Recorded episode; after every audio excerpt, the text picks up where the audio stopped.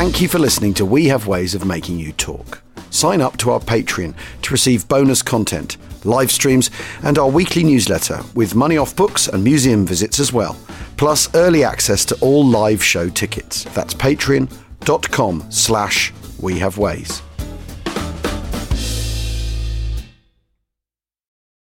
This episode is brought to you by Visit Williamsburg.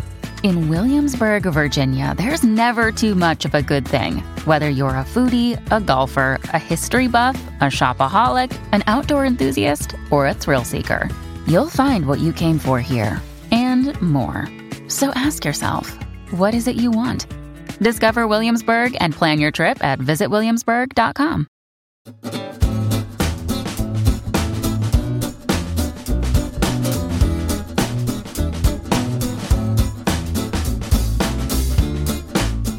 Acton, Acton, welcome to We Have Ways of Making You Talk with me, James Holland. No Al today, I'm afraid, and that's because I'm on my own in Dresden, in Germany. Uh, and I'm here with Jens Wehner, who, uh, Dr. Jens Wehner, I should say. Um, and um, I'm here at the um, Militärhistorisches Museum, the Military History Museum, and it's a fabulous museum, I've got to say. It really is. It's, it's so brilliantly done. It's one of my favourite museums ever. Um, but Jens has just completed um, his doctrinal work and published it on the Luftwaffe, and particularly the Luftwaffe fighter arm. And you've got some quite different and original research and thoughts on all this, Jens. And I'm absolutely thrilled that you're talking to us on the podcast again. I mean, we've been kind of talking about this for quite a long time, but much better to be doing it face to face. We did, yes, already. We, we talked already about the Battle of Stalingrad. Yes. Yeah, but I think this topic is also very interesting for your listeners. Yeah, d- absolutely. Because I don't know. I mean, people who are interested in the Second World War, they're always interested in Spitfires and Messerschmitts. I mean, Yeah. that's an entry point. It's one of the cores of Second World War telling, I think. It's- Yeah, definitely, definitely. But my take on it was that that although there was general, um, uh, so so the Luftwaffe was announced in the spring of 1935, and obviously it's been worked on before then. And the chief of staff of the of the Luftwaffe in the first uh, when it first emerges is General Walter Wever Yes. and and Wever is very into bombing a- and creating a what we would call a strategic bomber force. I kind of assumed that that after he died in June 1936 and Jeschonnek takes over as as um, as chief of staff after Kesselring briefly takes it, that that actually the Luftwaffe was more of what we would call a tactical air force there to su- provide close air support to the ground troops. But but you don't think so. You've you've got a different take on this. Yes, of course, they had a close air support uh, component, so a part of it it was. So if you if you take, for instance, the Schlachtflieger, yeah, of course they were supposed to support the Heer, the ground attack forces of Germany, the, the land forces. But the mainstay of the Luftwaffe, I would say, were the twin-engine bombers. Right. And obviously, those bombers were not well suit, suited uh, to support the Heer. So, what were they planned for? And I would suggest, and I, I came to the thesis that the twin engine bombers were for the so called fight against the power sources of the enemy, which means Lines of supply. lines of supplies, fabrication sites, so in, factories. so factories, Yeah, railways. yeah, infrastructure in general, military infrastructure, headquarters, and so on. Yeah, and I think those are this is the mainstay of the German air armament before the war, and this is also the the main mainstay of the doctrine of the German Air Force in World War II. So it's it's number one priority of the Luftwaffe above everything else is bombing. is bombing. Yeah, and if you read the documents, uh, not only the LDV-16, which is the central manual for the doctrine of the Luftwaffe, but also uh, some other documents, you will see you see it already in the term because in the German Luftwaffe, the bomber is not called bomber; it's called Kampfflugzeug. Means fighting airplane. So yes. they so they are doing the fight. Yes, yes, yes. And the, and the, and the Stuka is the Sturzkampfflugzeug. So in English, this means dive bomber. which is correct. Yes. But Sturzkampfflugzeug means this is the this is the fighting airplane which does the dive. So, so they are doing the dive. Yeah. And and the Luftwaffe doctrine clearly says attack is everything, for defense is nothing. And also it was splitted because it was said fighters are for defense and bombers are for attacking. So meaning and if you say attacking is the most important thing we got to do, Yeah. then of course the bomber or the Kampfflugzeug is the most important thing we have Yeah. to do the task we want to do And the, the whole mindset of the German way of war is to attack. is to You, attack. you attack with the Schwerpunkt and, Yeah, you- and yeah. with a concentration of force, and you overwhelm your enemy incredibly quickly. Kind of defense doesn't even come into it, does it? Not, not in the first part of the war. Not really. Yeah, yeah, of course, but but I would say the Luftwaffe is in this point more radical than the uh, Heer. Yeah, the Heer of course knows defense. Of course, it prefers the attack, Yes. but I would say the Luftwaffe really didn't like the, the defense. Yeah, and when it comes to the fighters, which was the main topic of my PhD, then you have to say the fighters are even in defense mostly second rank. Yeah, because take for instance the Luftgau. I don't know if you know the Luftgau. yes. Yeah, it was the territorial uh, structure of the Luftwaffe. For the Heer, it was the Wehrkreis. Yes. For the Luftwaffe, it's the Luftgau. Yeah. Yeah, okay. And the Luftgau was always commanded by an officer from the AAA, from the flak guns. And they commanded the fighters before the war until 1939. Right. And of course, this didn't work very well. No. And already in 1939, in the first months of the war, they had to change it. Yeah, they had to to to, to somehow uh, crush the structures and restructure it new, so that the fighters will will get more ability to be free to operate and so on. And the reason for this is the British bombing campaign in 1939 against the coastline of Yes. Germany in the North Sea. Flying over Yeah. to Wilhelmshaven Yeah. and whatever. Yeah, and and and and the flak commander in this area, he openly uh, confessed, um, "Oh, I don't know how to use the fighters, so better I let them free." you know, and so this is the first point when uh, development was introduced that later led to the so-called Jagddivisionen, so the The fighter the divisions. fighter divisions and the Jagdkorps in the end, yeah, if it comes to the D-Day and the Normandy. But you see, in the doctrinal mind of the Luftwaffe, when it comes to manual, to, to, to the image of air war they had in their mind, the fighters were not uh, the, the major important force. It wasn't even in the air defense option. Well, I, that's absolutely fascinating. I- I mean, you always want more than one fighter plane because you don't want to put all your eggs in one basket. You don't want to kind of just bank on one fighter plane. And I always thought it was interesting that, that, at the same time that the, the Messerschmitt 109 is being developed, Heinkel's developing the 112. And the 112 is interesting because it's it's got a wide undercarriage. You know, the, the, the for those who don't know, that's the legs with the wheels on. Um, it's wide, it's inward um, retracting, not outward retracting like the 109, which has a comparatively narrow width undercarriage, and that makes it less stable on the ground. So the wider the undercarriage, the, the more stable it is on the ground, less accidents, and so on. So the Heinkel 112 has that in its in its favour. It has incredible range for, for a fighter plane, like 780 miles, whatever that is, in like 1,200 kilometres or something, which is huge for a fighter single engine fighter plane, way more than anything else. Its its rate of climb is pretty much the same as the Yeah. 109. It has a good dive rate. It's it's well armed. It's got elliptical wings, a bit like the Spitfire. Um, it's a perfectly decent aircraft.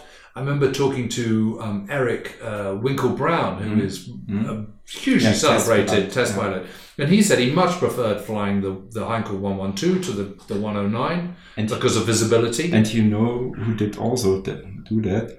Adolf Galland and Wolfgang Falk. Is that so? they both uh, said, "Oh yeah, um, the Heinkel 112 was better than the BF 109, but there must be some corruption in the R- RLM, in the RLM, yeah, because uh, the Heinkel 112 was the better plane.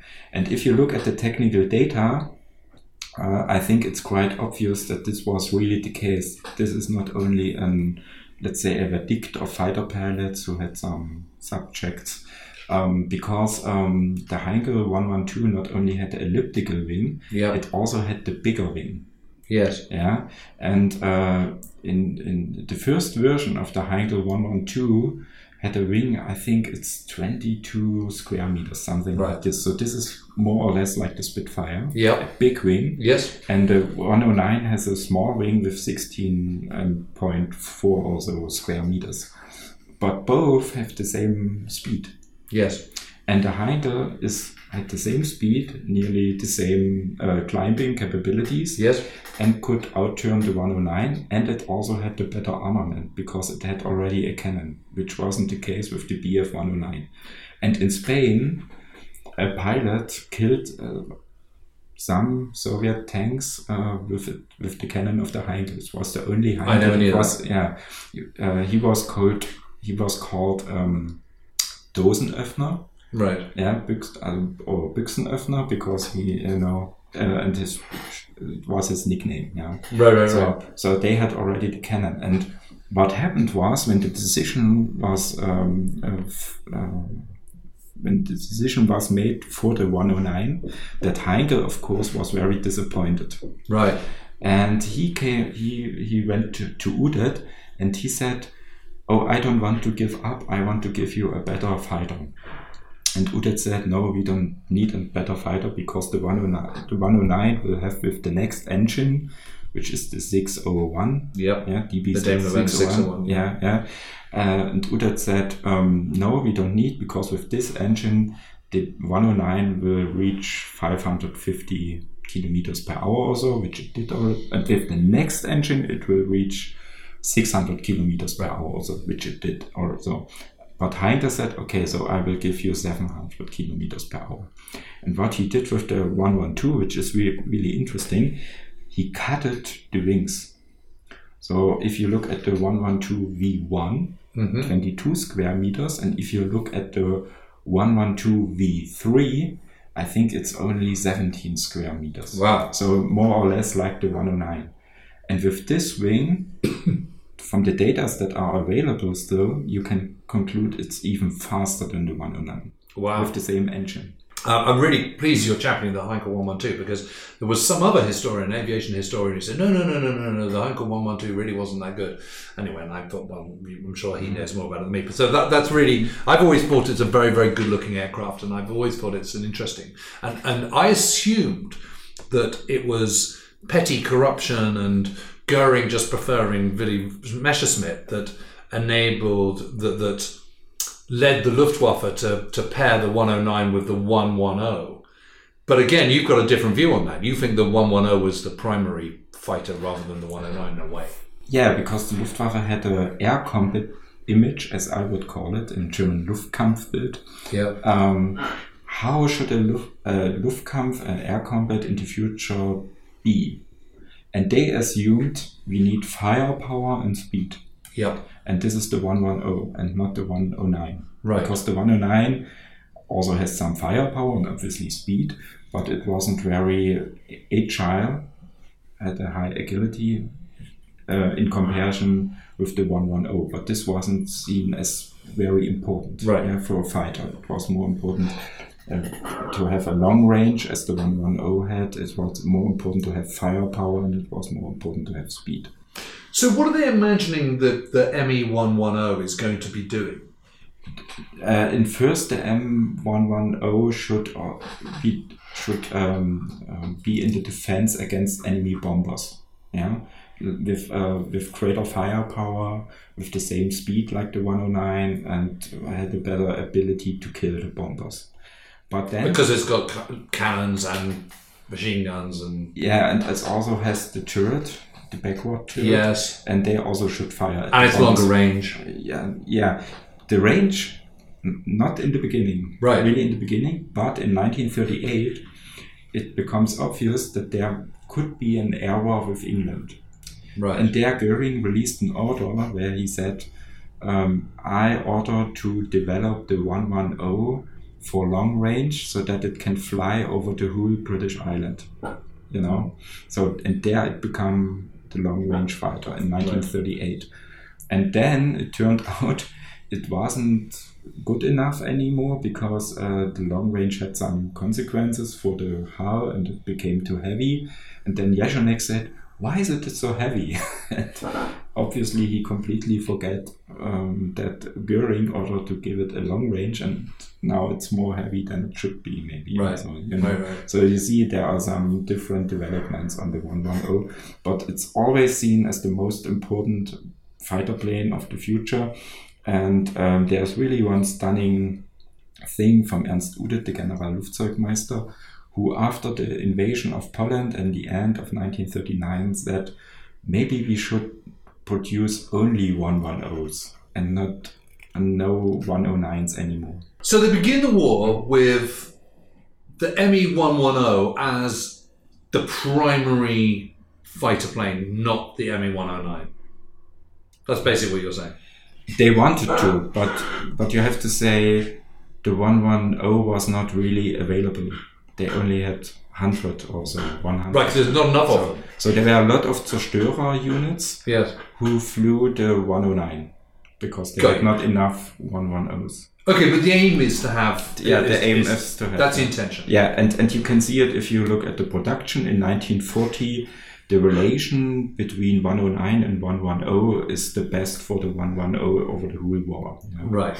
It's Right. nearly one to one. It's 1.5 to 1 also. Yeah, Yeah. So, so you see during the Battle of Britain, or let's say before the Battle of Britain, the 110 was at the peak of their assessment of their how it was appreciated by Yeah, the German yeah, yeah. Air Force. Yeah. So if you're a young German and, and an aspiring pilot, what, what do you think the most coveted plane would be to fly? So it's, it's 1939. I'm in I'm in the Luftwaffe. I'm mm-hmm. I'm 20 years old. I've just got my pilot. You know, I'm I'm, I'm doing my pli- my flying training. I, I What, what do I want to be? Do I want to be a do I want to be in a bomber or do I want to be in a Messerschmitt 110? I mean, depends on the human, but I think it's more or less the fighter 109 and the Stuka. Right. Yeah. That's the most prestigious. I, I, I, I assume so. But uh, the bomber force is quite uh, has a quite high impact in the propaganda. Right. Yeah, if you look at the movies that were produced at this Yeah. time, like Kampfgeschwader Lützow or so, there the bomber was in the focus, not the fighter. Right. I think we have no big fighter propaganda movie in Germany during the war. Wow. I don't Wow. know one. I know some for the bombers. There's also one about the Stukas. It's called Stukas, Yes. uh, but I don't know one about the fighters. Well, actually, now I'm thinking about it, was that there was that song called "Bombing on on um, England," and then there was a there was a book of, the same title, I think, or sort of Yeah, like a yeah, picture there book. was several several things. Also a little uh, board game and so Yes. on. Yeah, yeah, yeah. There was a lot of this. It's all about bombing. Yeah, it's all You're about so bombing, right. And also the Stukas were in the focus of the propaganda. Yeah, yeah, But not yeah. uh, the but the fighters were of course important for producing heroes, you know, with the Knights Cross and these Mm-hmm. Yeah. young looking guys because the bomber crews sometimes were a little bit more older and Yeah. you know, and, and more the officers also, and there was young, pilots, which were a little bit easy, and so on. They were, of course, of, of course, a good object for the propaganda, but they were not in the focus of military thinking. That's the difference, you know. And you've dispelled another myth for me because I always thought that the Zerstörer was called the Zerstörer because Goering named it and he, he just liked it. But you're saying that's not the case. It wasn't. That wasn't to do with Yeah, I, Goering I wanting have to grand say- names. Yeah, was- I, I have to say I have no proof where this name come from, but I have to say in this in the time that when the Zerstörer was named, we have a lot of navy ter- terms in the uh, Luftwaffe, Hmm. like Luftkreuzer, so air cruiser or something like this, or Right. the Luftmeer, so the um, uh, air sea or something like this. And so for me, it's more probable that this name came from the navy class destroyer, Zerstörer. yeah. Yeah, yeah, yeah. So you see the bombers as your cruisers and battleships, Yeah. and you're seeing your Zerstörer as a as, as the equivalent of a destroyer, kind Yeah. of an escort, a, Yeah. an armed, Yeah. agile fighter escort. yeah, and and the 109s in this case would be also a little bit smaller. A corvette or a frigate. Or yeah, or something. torpedo boat. Or torpedo boat, yeah. or something like this. Yeah, nice. Yeah, I would assume like this because the whole terminology of this time, if you if you read uh, theorists like Giulio Douhet and also some Luftwaffe papers, it's more or less like um, like a navy fight. You know, they talk, for instance, about the Breitseitengefecht. So you know, from the navy, the broadside uh, guns. You know, like the sail ships, they have a the, the whole side of the ship is firing. Yes. That's what they assume for an air battle in the future. Broadside. You know? Yeah, yeah, yeah, yeah. yeah. So Breitseitengefecht is the German term for this. You know. So, where do, so when does when does it change? I mean, when do they realise that actually the the Messerschmitt 110 is not quite the leading fighter plane they wanted it to be? I think the realization is in a lesser way after the Battle of Britain.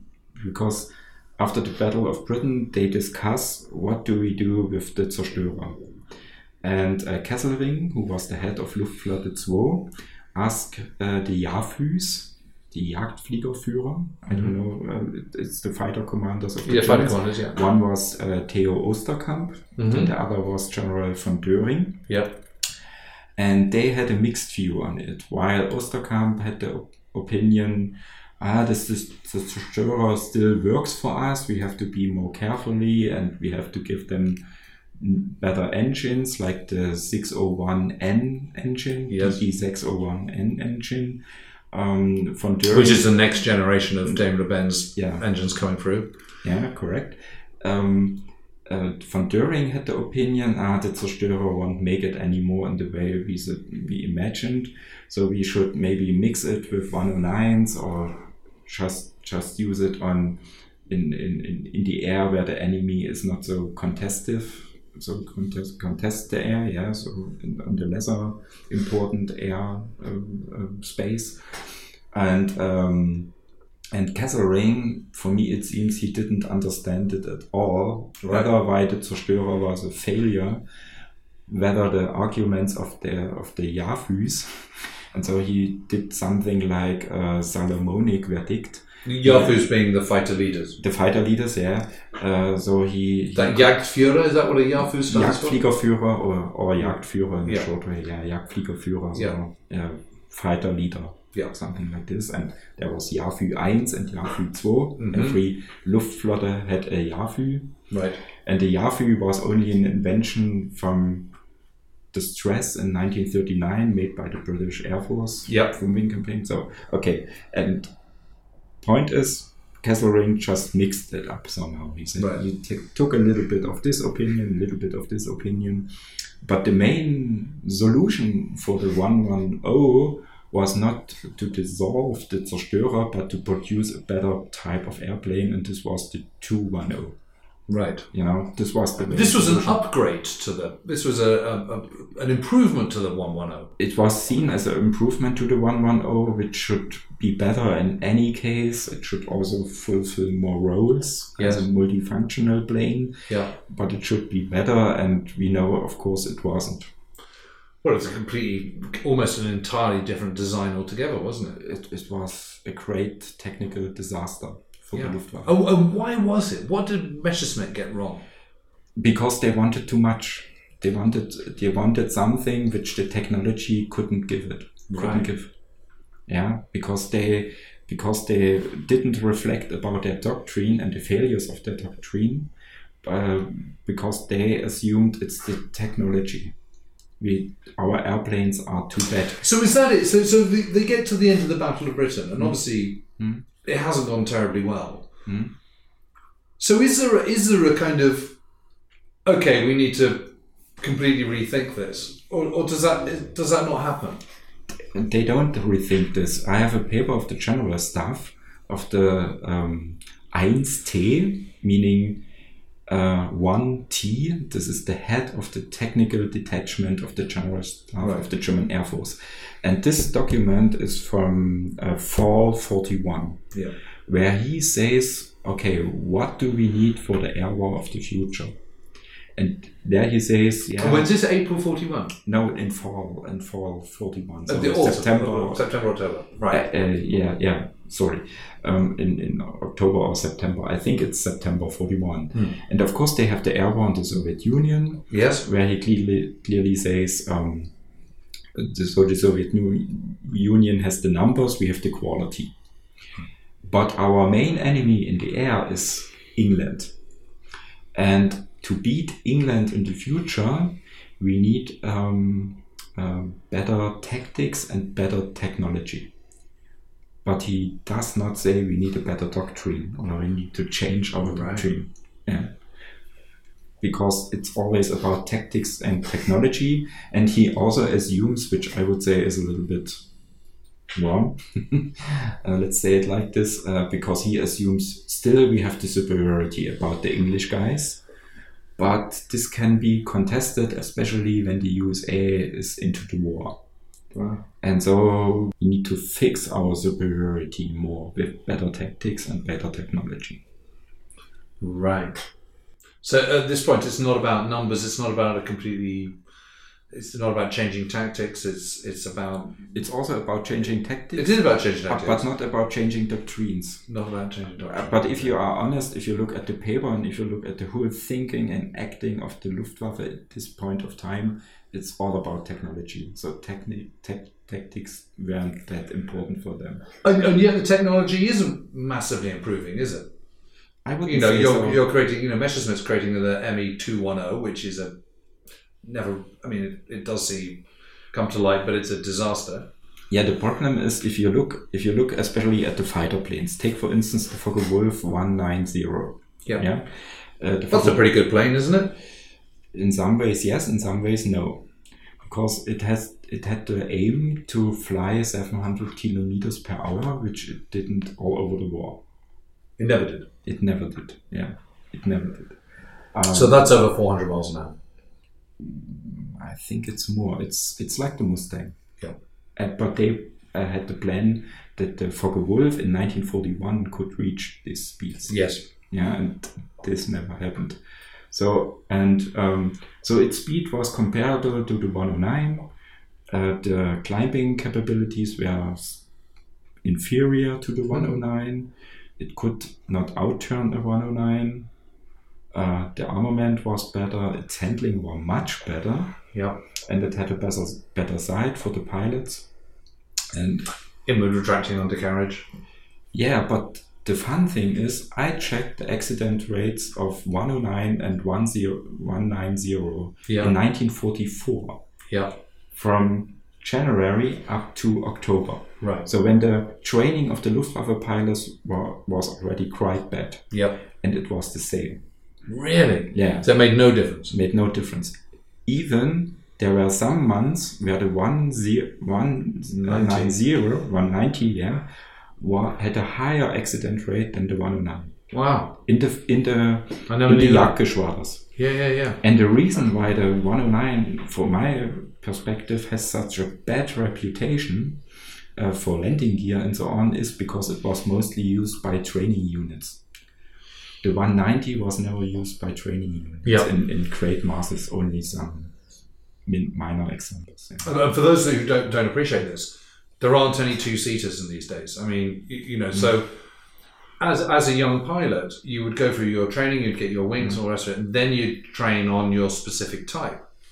But the first time you get into a Spitfire or a, or a Focke-Wulf 190 or a Messerschmitt 109, you're on your own. Yeah. You know, someone can can talk you through all the dials and all the, the, the you know the cockpit and tell you what to do and say, oh, make sure you watch out for this because it's got a nasty bite when you stall or whatever it might be. But ultimately, you've just got to pray Mhm. and hope for the best. Yeah, you do. And and for for me, very interesting was to ask a former recon pilot of the Luftwaffe, Mm-hmm. and he flew Henschel one two six, Yes. and afterwards he flew BF one hundred nine, Yes. and afterwards he flew the one ninety. Right. And his only landing accident was with the 190. Is that so? And he hated the 190 for its landing behavior.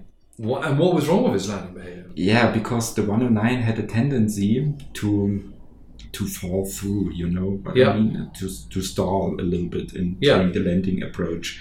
And this was a problem which was also researched by the Luftwaffe scientific uh, thing. But this doesn't mean the 190 was uh, worse than the 109 in landing. It, does, it just means it's also had its problems with that, Yeah. you know. So Gosh, I really had no idea about that. That's, yeah, so- that's and that- revelatory. and, and and I asked him, and he gave me this hint, and then I thought, okay, so I have to look at the statistics, what they are saying, and I couldn't find any proof for this thesis when it comes to the Jagdgeschwader in 1944, and I think 44 is really a good year to check this. yeah, yeah. We're going to take a quick break. We'll be back shortly. See you in a moment.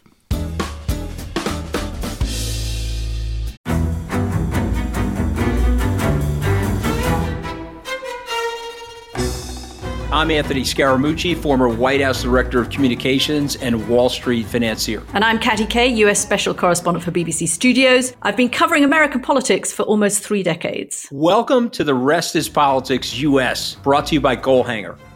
Go on, tell us, were those donations you made, like Obama in 2008, was that idealism? Were you hoping to get something out of these campaigns that would serve your own business interests, for example? So I think this will either make this podcast incredibly successful, Katty, or people will be horrified and they'll shut it off right now because I'm going to be very real with you. The Obama donation, I had gone to law school with President Obama. We were not classmates. I was a few years ahead of him. It was 2007. He was then Senator Obama. I had a check in my breast pocket. I went over to the senator. I said, Senator, I said, you and I didn't really know each other in law school, but I'm about to hand you a big check. Can I lie to my friends and tell them that you and I knew each other in law school? Well, Obama looks at me, had the best smile in American politics since Jack Kennedy. Forever. Yeah, he lights up. He looks at me and says, I'll tell you what, if you double the amount of the check, we'll take it back to Hawaii. Okay. And I looked at him. I said, You're done. I had another check in my pocket. I ripped it up. I doubled the amount of the check. And I'm going to tell you right now, I've been to more White House Christmas parties during the Obama administration than the Trump administration. In this pivotal year for the United States, democracy, and world affairs, Britain's biggest podcast, The Rest is Politics, is launching stateside. Uncovering secrets from inside the Biden and Trump inner circles and how they shape the world's most important economy, but also the global economy too. New episodes are released every Friday morning. Just search The Rest is Politics US wherever you get your podcasts.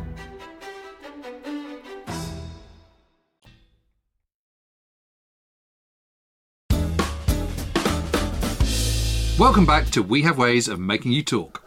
So, how does the fighter arm develop in the war? Because uh, it always strikes me that that you know they're the kind of among the finest young men in in Germany in the late 1930s and up to 1940. You know, these are there's Galland and Marseille and you know all these people and Nowotny and so on. And you know, these are the pin-ups and the heroes, and they're getting the Knight's Crosses.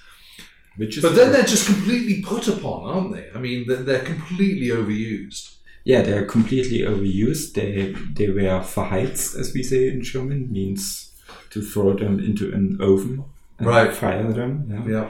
um, because there was no there were no reserves of pilots or, No. or, Or not enough. or anyway. airplanes yeah and so and so it uh, was really a stress test for the pilots and many of them were abgeflogen means something like um, flew away something like this let's say it like this means they were nervous they had a nervous unrest or something like this many of them drank a lot of alcohol to fight Yes. this nervous unrest also no Well, there's not. I mean, you know, one of one of the things I think you can say in the favour of um, of uh, Air Chief Marshal Sir Hugh Dowding is that he was always very concerned about the welfare of his pilots. So even at the height of the Battle of Britain, you you know, he insisted that everyone had. Um, you know, 24 hours off a week and 48 hours off every three weeks.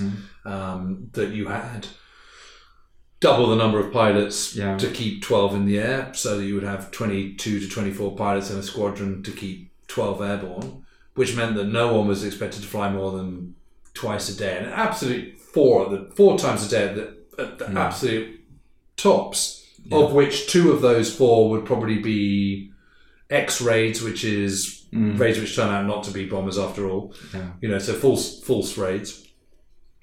Whereas even in the Battle of Britain, you've got Luftwaffe pilots flying seven times a day. Yeah. And you know, I remember talking to um, Heil Hermann, um, who was obviously he was a Junkers 88 pilot, um, flying out of Schiphol in um, in in Holland in um, the Battle of Britain.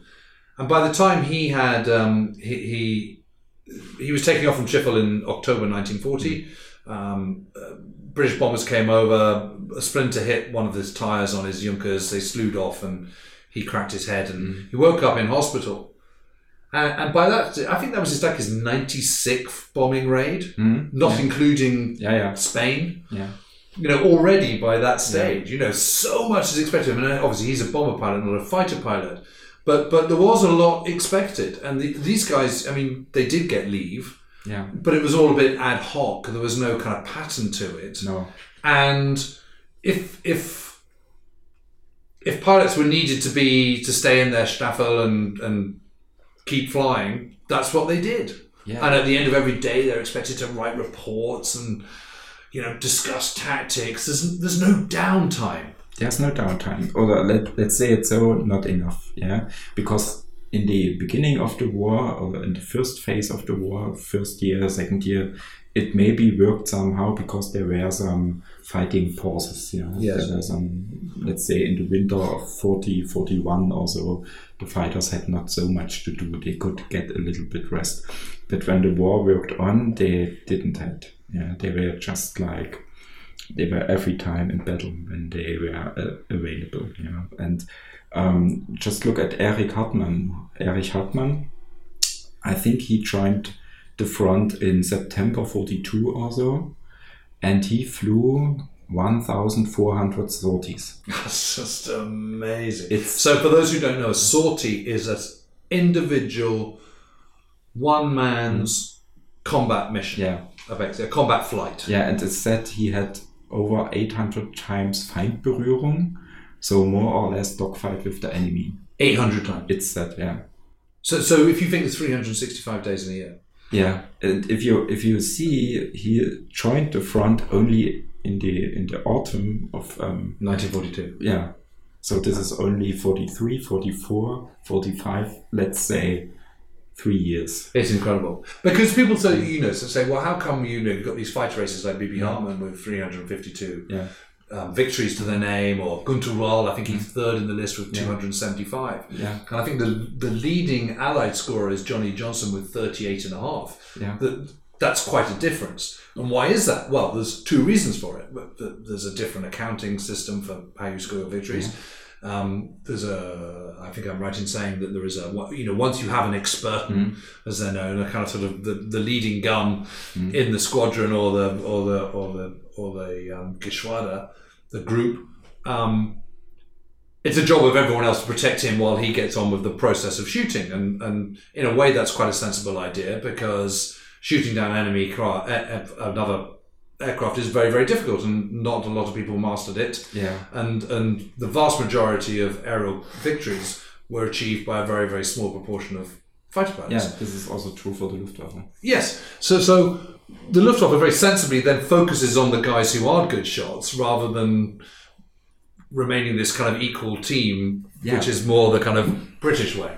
Yeah, in 42 there's even an order by the General der Jagdflieger, so. General of the Fighters, who's and the order says or, or said, um, we want to sort out the fighter pilots with no kills.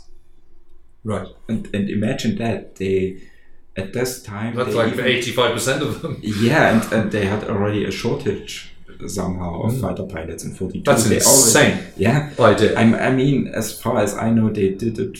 They didn't it. No. So it was just an order, but never really fulfilled. Right. Also, but think about the mind of this. Yeah, yeah. yeah. So, so they had the assumption that only a fighter pilot with high um, uh, uh, kill rates uh, is a good fighter pilot, yeah. and the rest has to be gone to the Stukas or That's, whatever. that's just ridiculous. Yeah, that's ridiculous. And um, and when it comes to Erich Hartmann, it's interesting to see. I compared Erich Hartmann's statistics that are available with some Western Allied fighter pilots, and Erich Hartmann killed an enemy airplane in every fourth sortie. Yeah, and there are some Western Allied fighter pilots who had uh, the same ratio with three, meaning every third sortie they killed an enemy plane. How interesting. So- So, can you so- think, can you remember who they were? I think it was Johnson. Who is? Johnson. Oh, Johnny Johnson. Yeah. That's very interesting. I think it was. So this was my point. So, the other yeah, reason. it- that's what I that's what I wanted to to fulfill. Yeah. Yeah. Because uh, so meaning Erich Hartmann was not very efficient. Please don't get me wrong. He was a very good fighter pilot. There's no question about this. But he was not very efficient. He was so successful because he was very cautious. Yeah, because if you look at Günter Rall, who was in the same squadron, also on the Eastern Front, he had a kill in every second sortie. wow. But Günter Rall was badly wounded two times. right. Erich Hartmann never.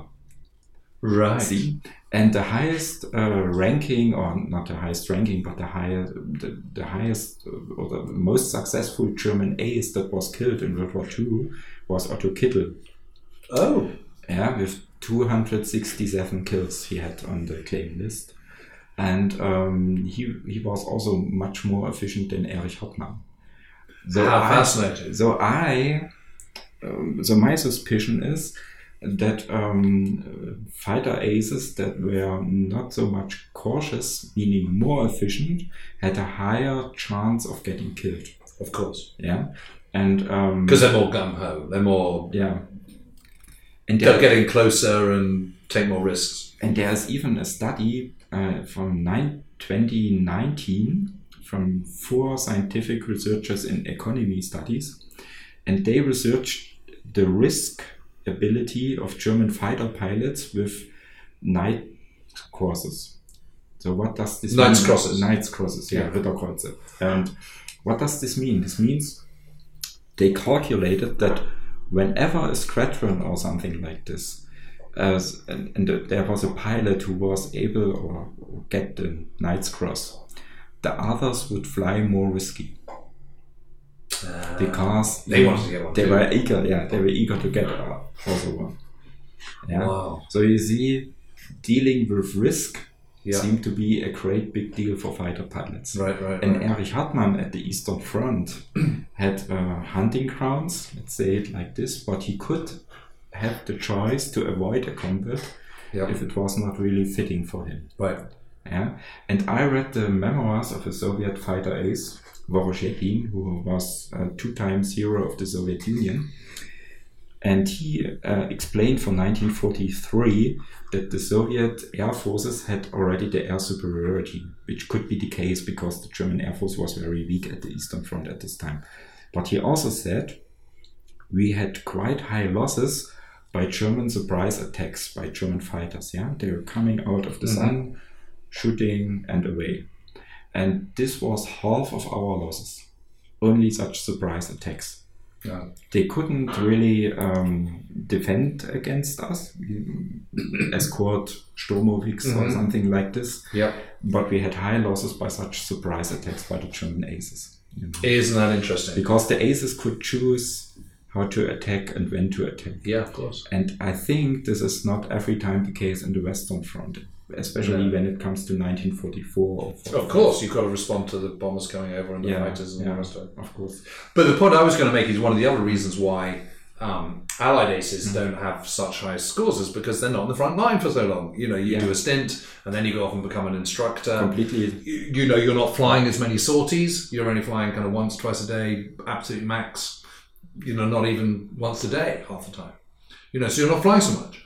And the only time someone gets close to that rate really is someone like George Beurling over Malta, who gets 30 odd in a couple of months Okay. which is a very high rate, and that's because of the intensity of the air combat and how much is expected of um, RAF fighter pilots operating from Malta in the summer of spring and summer of 1942.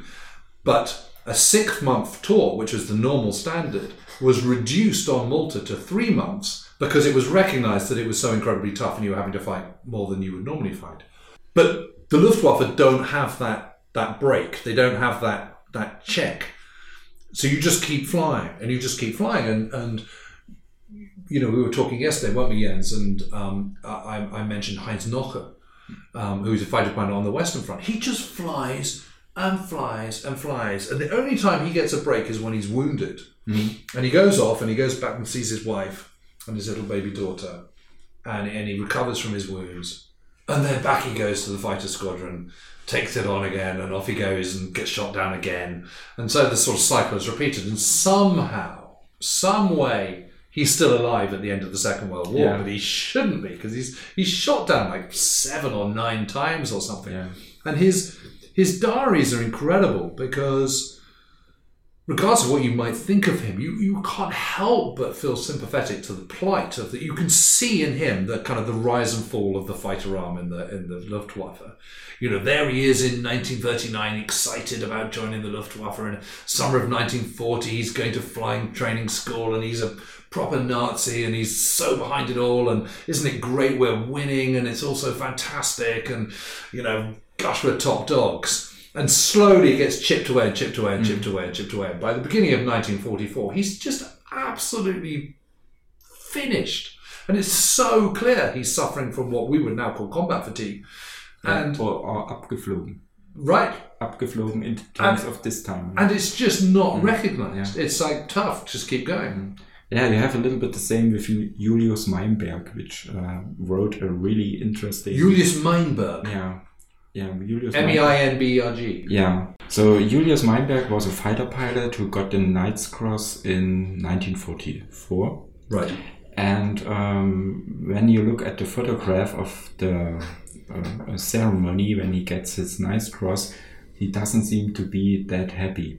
and if you read his memoirs, I think for me the impression was he was already he had already a bad combat fatigue, which was called abgeflogen in Right. German terms. Yeah, because he had a long war.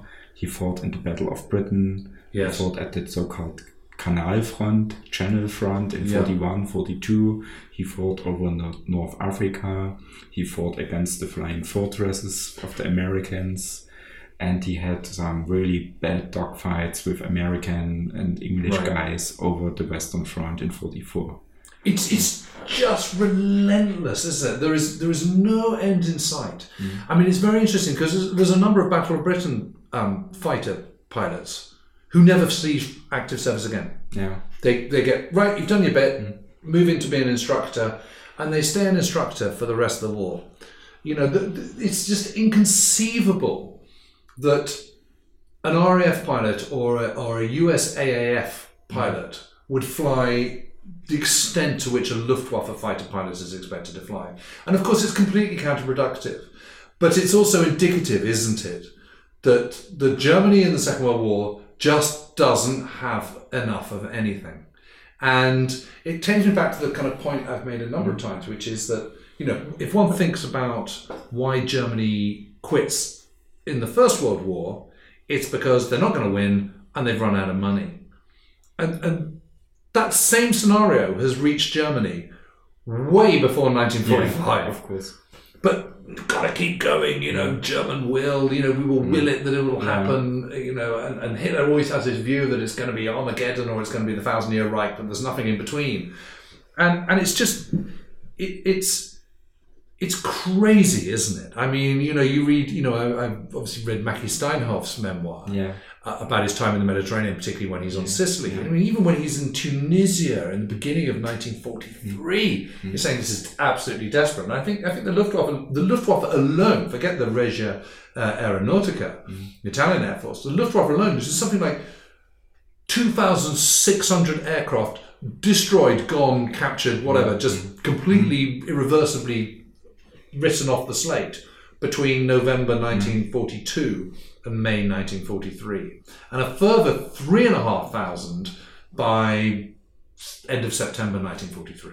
I mean, that's 6,000 aircraft Yeah. I in the Mediterranean. I know only in the Mediterranean because you have to count the Eastern Front and the Channel Front, yeah, Yeah. And, and and the air defense of the Reich. And um, if you if you look at forty four, it's even get worse Yeah. Yeah. In 44, they lost over 3,000 fighter planes, only fighter planes, Yes. in five months Yeah, against the numbers. Americans. And these loss rates were even higher in the end of 44. and, and it's completely unsustainable. And you're sending up these new uh, new pilots who've got haven't got enough training, haven't got enough hours in their logbooks, against people whose training. I mean, the Allied, the stat. I mean, it's interesting because in 1940, I think, you know, a, a, a Battle of Britain Spitfire pilot, hmm. he's joining the fight with 150, 170 hours in his logbook. A Luftwaffe pilot has a similar kind of number, but by 1944 an American or British pilot would have 350 hours before they start, That's, that's completely true. whereas a Luftwaffe has about 100.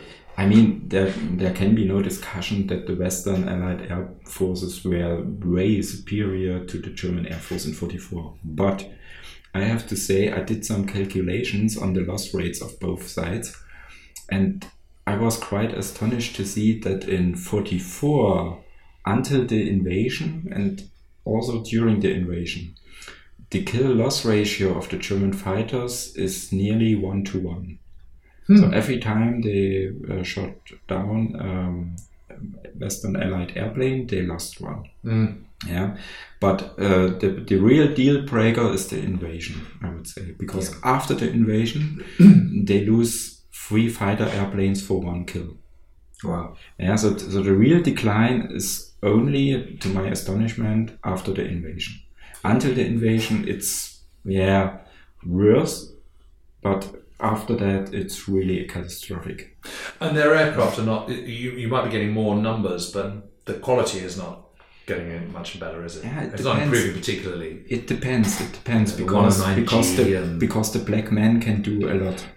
You know, I I found um, a competition between the black men to polish the airplanes for 50 kilometers per hour or more.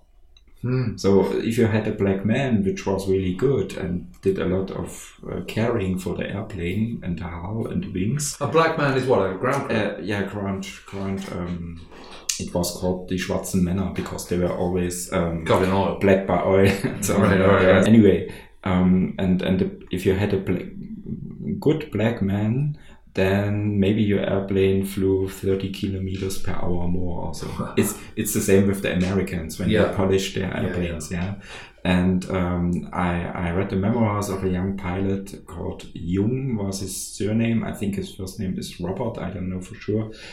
Um, he told it like this. He said, "Oh, I will get this BF 109 G14 AS. So it's for Yep. height flight, yeah, AS with the AS engine of the DB605.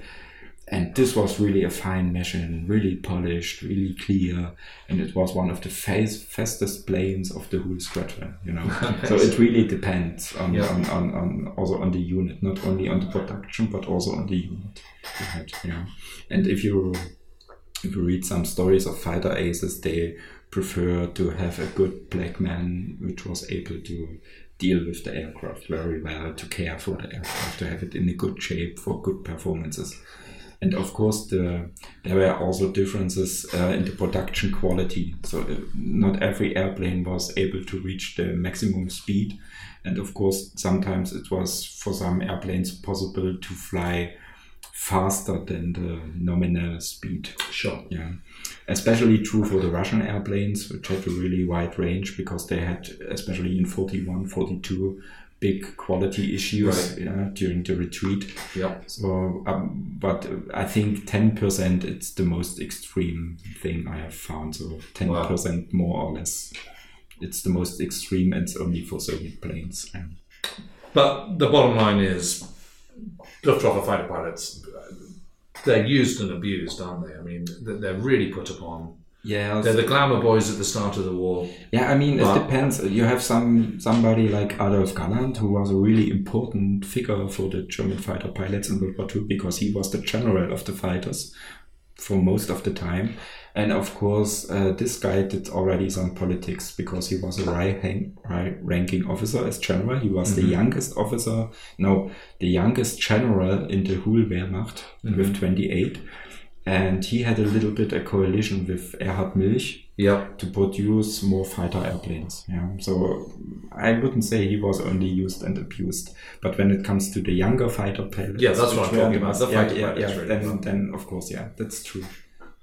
Ah, well, Jens, thank you so much for this. I mean, it's it's it's it's fascinating, and um, it's really good that you've done all this this new work. And you know, in the Second World War, there's an awful lot of people just sort of certain aspects of it which a next generation of historians just take for granted. And and what's really good about what you've done is you've actually looked at records afresh, taken a step backwards, and produced genuinely new work on this. And and I think that's really important. And it's really good that you're that, that there is this new work still coming through. So um, great to talk about it. Thanks for talking to me thanks for bearing with me on the technical issues and um, looking forward to seeing you at We Have Ways Fest in the summer Me too.